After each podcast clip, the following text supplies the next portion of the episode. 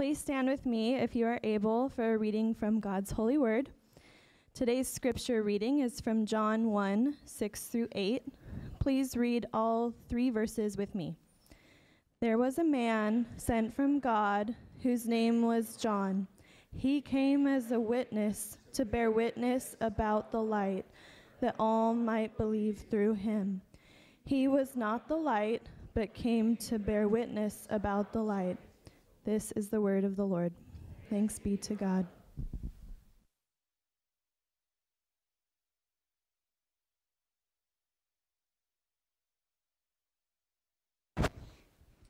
Thank you, Kelsey. Good morning. Happy Advent. My name is Brad, and, uh, and I'm one of the, the pastors here as well. And uh, wow, do we have a gifted church! Thank you for sharing your gifts, and I'm saying that to the musicians and to the tech people and to the people who are uh, serving and leading our kids, and to everyone who's responsible for uh, the beauty that's uh, gone up in the room and all of the smells that are coming out of the kitchen. Uh, it is good to be a part of this thing. Uh, we have spent, uh, we've begun uh, to spend our Advent in uh, what's called the prologue of the Gospel of John, um, the, the, the word before, or the word before the story. And uh, today, verses uh, 6 through 8 in John's prologue. And as I was reading them, uh, it reminded me, or I was thinking, I used to wonder why uh, people in old time photos, you know, the old like tintype photos, why are they all so angry? Um, why are they all, you know, you look at those old photos and they're all frowning. And uh, it wasn't until I realized uh, some time ago that for those old photos, you had to sit for like 20 minutes to an hour for it to be exposed. So you're tired by the time, you know, the thing gets done. Uh, my point being is, that uh, the concept of a photobomb was highly, uh, well, it's a, it's a concept that nobody who ever sat for an hour to get an old monochrome picture would ever think of, right? You could ruin a family by photobombing a monochrome picture. But um, just, just for definition, a photobomb is when someone else is taking a picture and you appear awkwardly in the background picking your teeth or something like that. Or uh, you actually intentionally jump in front of the camera to, uh, uh, it, to crash the party of someone who's trying to get, you know, a good photo. And uh, of course, this, this only happens nowadays um, because the average American takes a thousand photos a year on their camera. I, I read that the average millennial takes 5,000 photos a year on their camera. So it's no big deal to delete one or 200 of them that somebody has photobombed. If you're reading uh, through the Gospel of John, uh, th- through this prologue, um, it's this incredibly poetic beginning to John's account of Jesus' life, this cosmological description of Jesus, who is God's Word made into flesh to dwell among us. See, uh, God, the God who participated in creation, uh, the, the personified, let there be light, uh, become to be a man. And uh, right in the middle of this incredible description, three verses about a guy named John. Almost like somebody's little brother jumped into the picture really quick and then disappeared. And you get the idea, or you could get the idea, that the whole thing is kind of a gag, like uh, maybe somebody put this in later, until you read the rest of the Gospels. There's three other accounts of Jesus' birth and his life. And you find out that John, later identified as John the Baptist, plays a prominent role in everybody's story. Everybody talks about this guy named John the Baptist um, when they talk about Jesus. So, why is he there? What, what is the purpose of this, uh, uh, the, of the reoccurring but abbreviated accounts of not Jesus, but another preacher?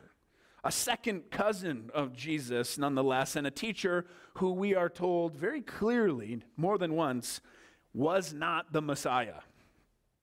He was not the light. And so, why is he included?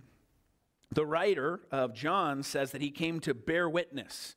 And that's a huge theme in the Gospel of John. He likes to use this Greek word uh, where we get our word for martyr, martyrion, uh, which is the Greek word to describe a witness or, or a testimony. And, and John uh, the gospel writer John uses that word um, to describe what John the Baptist does, what a Samaritan woman at a well does, what God's own words in the Old Testament do, all of them giving testimony uh, about who Jesus is. In fact, John is one of the most explicit gospels. Late in his gospel in chapter 20, he is very clear about why. He says, All of this witness so that you may believe that Jesus is the Christ, the Son of God, and that by believing you may have life in his name.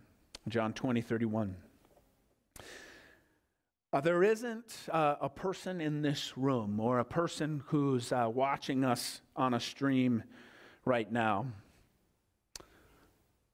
who doesn't have someone who led them or told them the story or gave a testimony and a witness to them about following Christ. Uh, all of us somehow, whether it's a story about how you came to Jesus and who was involved, or maybe it's just how you've stumbled into earshot of this message this morning because you're still on a journey. But each of us is on a journey, and we are currently on a trajectory either towards or away from the God who loves us and spoke creation into existence and sent his Son for us. And Jesus says in the book of Acts, this is Acts chapter uh, 1, verse 8, You will be my witnesses in Jerusalem and all Judea and Samaria and to the end of the earth. You will be the witnesses. Every believer is called to be a witness that Jesus is the Christ, the Son of God, so that others might believe, and in believing, they might have life in His name. So let's take a few minutes. We'll look at the ways that John the Baptist demonstrates what it means to be a witness. Three different kinds of witness that John provides to the identity of Jesus uh, as a front runner, as an eyewitness, and as a foil. Let's look at what it means to be a front runner. The name Galileo might be familiar to most of us. His story uh, may not be as familiar. Galileo Galilei uh, lived in Italy in the 15 and 1600s. He was an engineer, an astronomer, and the forerunner of the modern scientific method, or one of the forerunners of the modern scientific method. He was a champion of heliocentrism. Uh, to be exact, Copernican heliocentrism.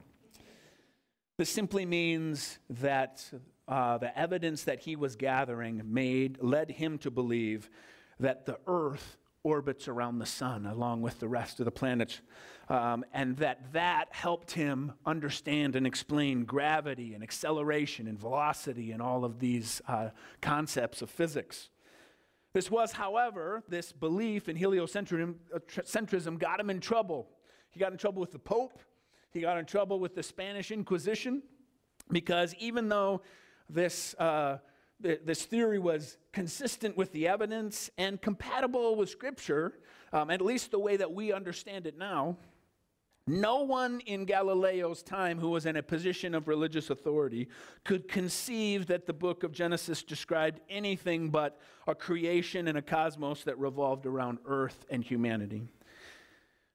And so he was ultimately tried, he was forced to recant, and he lived out his days in uh, house arrest, even though we know he was telling the truth. He was a forerunner, he was the first one there, he was a discoverer whose testimony the world was not quite ready to hear. And if you know anything about the story of John the Baptist, then some of the contours of that story sound familiar. Uh, we're told that that John knew that he had discovered who Jesus was before anyone else. Uh, that ultimately, uh, John's insistence that Jesus was the Messiah, uh, that his refusal to recant in that uh, persistence, his refusal to back down in his confrontation of powerful people, uh, led to his arrest and ultimately his execution. Uh, we're told that John knew Jesus when he saw him. In fact, we're told he knew who Jesus was even before he was born. Luke 141 tells us that uh, John leapt in his mother's womb when Mary came near, pregnant with Jesus. He was a forerunner. The prophet Isaiah says in uh, chapter 40, uh, he, he foretells that God would send a forerunner, that someone would come ahead of the Messiah in the spirit of the prophet Elijah and uh, prepare the way. And this was supposed to be one of the things that people were looking out for to know if the Messiah was at hand, the forerunner. And later in our gospel, John says himself, this is uh, John 23, uh, John 1, 23 to 27. John says directly that this is how he understood himself. He said, I am the voice of the one crying out in the wilderness, make straight the way of the Lord, as the prophet Isaiah said. And he said, I baptize with water, but among you stands one you do not know even he who comes after me, the strap of whose sandal I'm not worthy to untie. So John is looking for and knowing uh, before the others that Christ is coming, and he'll recognize him when he sees him.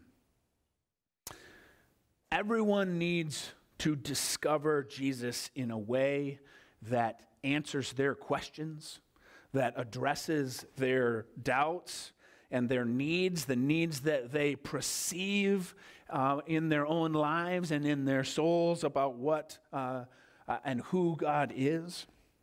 And that means that everyone needs a forerunner. Everyone needs somebody who got there before them to point out the way, highlighting their own discoveries and the answers to the questions that they had that they have found. Uh, we need somebody to be uh, declaring out loud answers to the questions that our hearts have about who God is and what the scripture says about Jesus. Uh, for some of us, that's, a, that's going to be a very intellectual pursuit if we are uh, scientific or uh, uh, uh, uh we're, we're skeptics and we have real questions about the validity of Jesus' claims in the scriptures.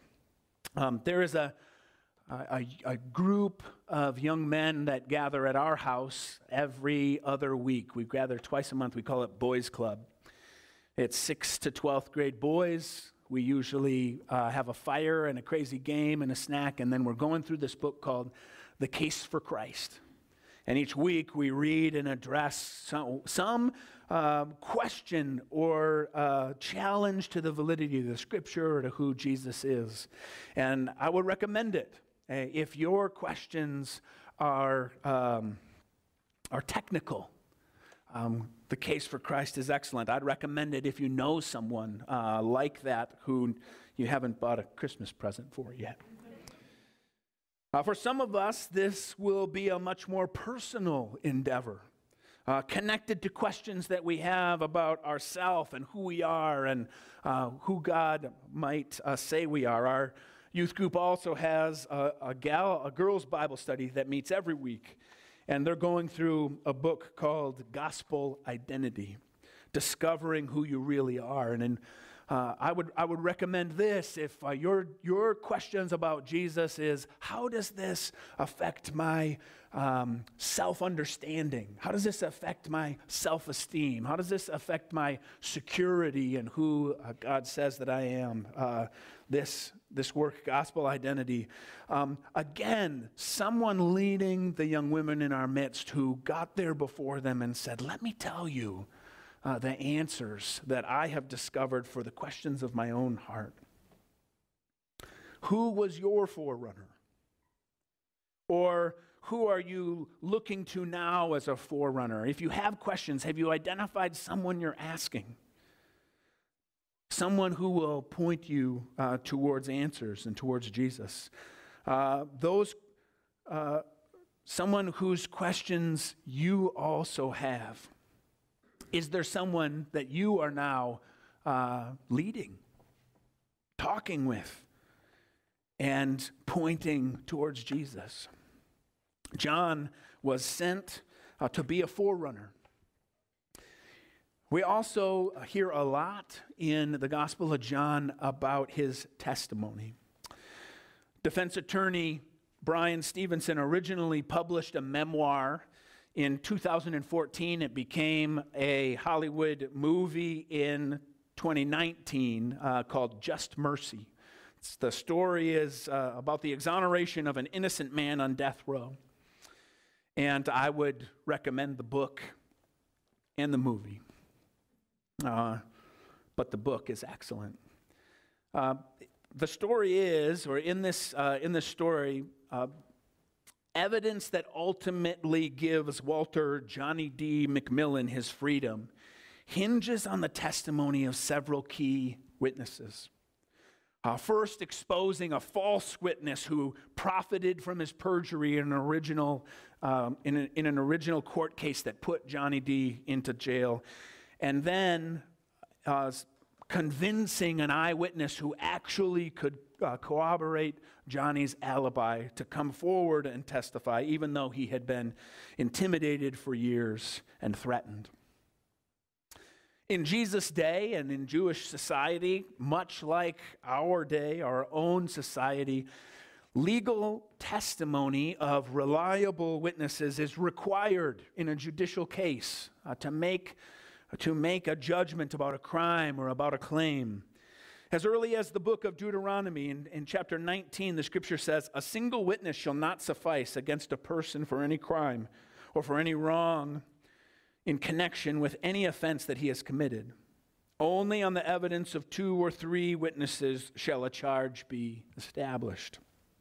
This, the same thing was true for a uh, historic claim or an, uh, an account of, of an event. For it to be credible and to be believed, like in our own day, it needed to be corroborated by two or three reliable witnesses. Our passage this morning says that John the Baptist came as a witness to bear witness about the light, that all might believe through him.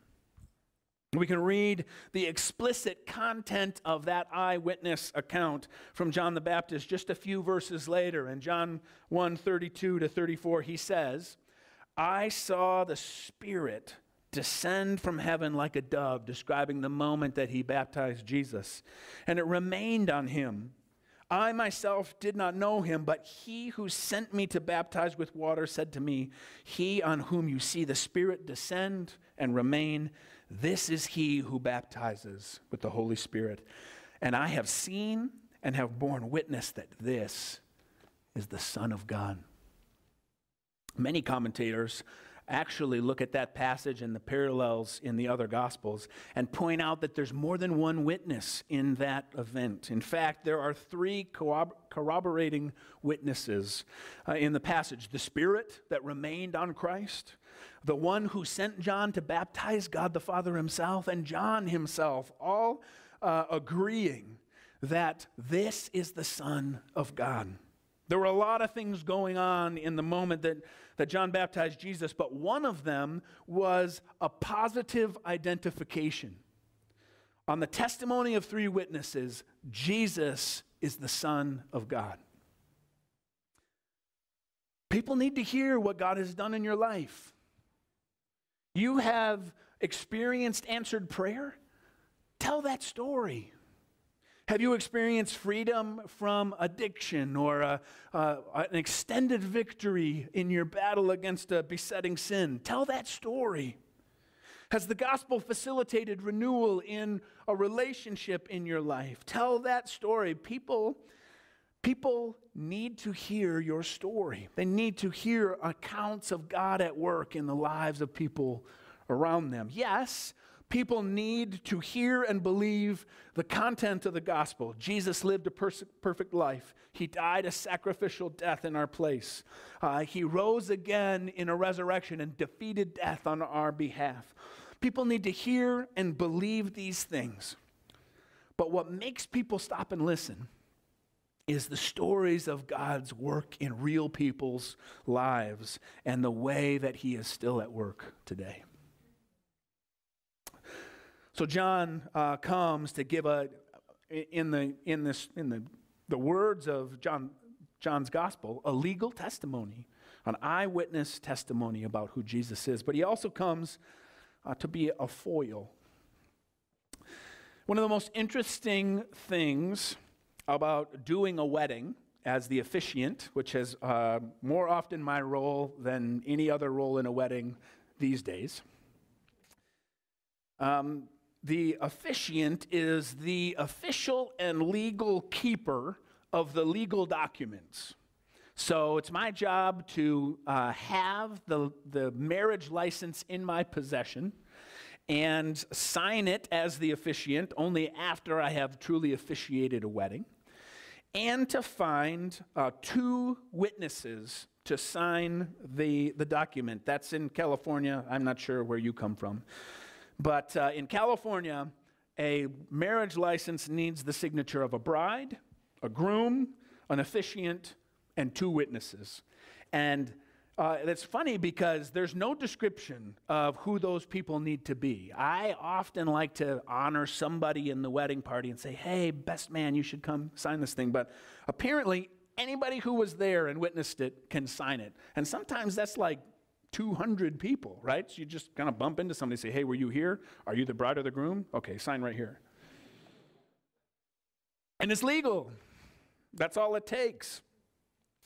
And uh, actually, I've often thought uh, that, uh, that, you know, we, we talk about the, the wedding party, but I've often thought that that, um, that that's the purpose of having a wedding party. Yes, we kind of ceremonial put some people ceremonially put some people up front and we say, these are the witnesses, these are the folks who are going to hold uh, these people up in their prayers and, uh, and hold them to their vows before God. But we've also dressed them up and paraded them up as a backstop um, so that we can tell very clearly who the bride and groom is and who is not, right? We put, it's color coded. You look at the women, you say, not the bride, not the bride, not the bride, she's the bride. And uh, so the wedding party, in some ways, is a foil, right? They're the backdrop against the brilliance of the happy couple and the, the covenant that they're about to make. And John the Baptist is a foil that magnifies the brilliance of who Jesus is. In John chapter 3, John actually literally says it that way. He says, uh, this is uh, 3 verse 28, he says, You yourselves bear me witness that I said, I am not the Christ, but I have been sent before him. The one who has the bride is the bridegroom. The friend of the bridegroom who stands and hears him rejoices greatly at the bridegroom's voice. Therefore, this joy is mine. This joy of mine is now complete. He must increase and I must decrease. Folks, not the groom. He's, uh, our passage says uh, more simply, he was not the light, but he came to bear witness about the light. And Jesus spins it uh, even a little bit differently when he says in Luke chapter 7 I tell you, among those born of women, there was no one greater than John. Yet the one who is least in the kingdom of God is greater than he. Jesus gives John the Baptist the, the greatest honor. He declares him the greatest man ever born of a woman, greater than Abraham, greater than Moses, greater than David. And yet he says, John is going to pale in comparison to what Jesus can do for those who enter his kingdom. A big part of John the Baptist's job was to not be Jesus but to point people to the real Messiah. And we can learn a lot from this. I wonder how often I have prevented other people from turning to God because I thought I was the only one that could help them. I wonder how often we have failed to see prayers answered because we haven't prayed. Instead, we've tried to fix everything ourselves. I wonder how often our anxiety and our stress would be relieved if we didn't think that everything was up to us. If we actually realized that there is a Messiah. There are accusations in Scripture against some of those other great men. Specifically, Moses and David are both confronted at one point or another for having a Messiah complex, but never John the Baptist.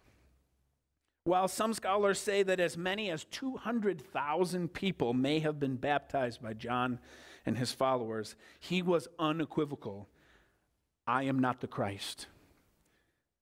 And now that I have your attention, I will point you out who he is. I will point him out to you, um, and it'll be obvious when you see him. At Advent each year, we begin our services by lighting a candle, and these Advent candles are symbolic of our anticipation of the arrival of the light of the world and his return. And um, a reminding for ourselves that we have been called to be witnesses to the light, leading others to answer their questions and address their doubts about Jesus, giving credibility to the claims of Christ by telling the stories of how he has worked in our lives and in the lives of people that we love, and by reminding ourselves that uh, for people to uh, encounter and behold and believe in Jesus, contrary to our instincts, we must decrease so that he can increase.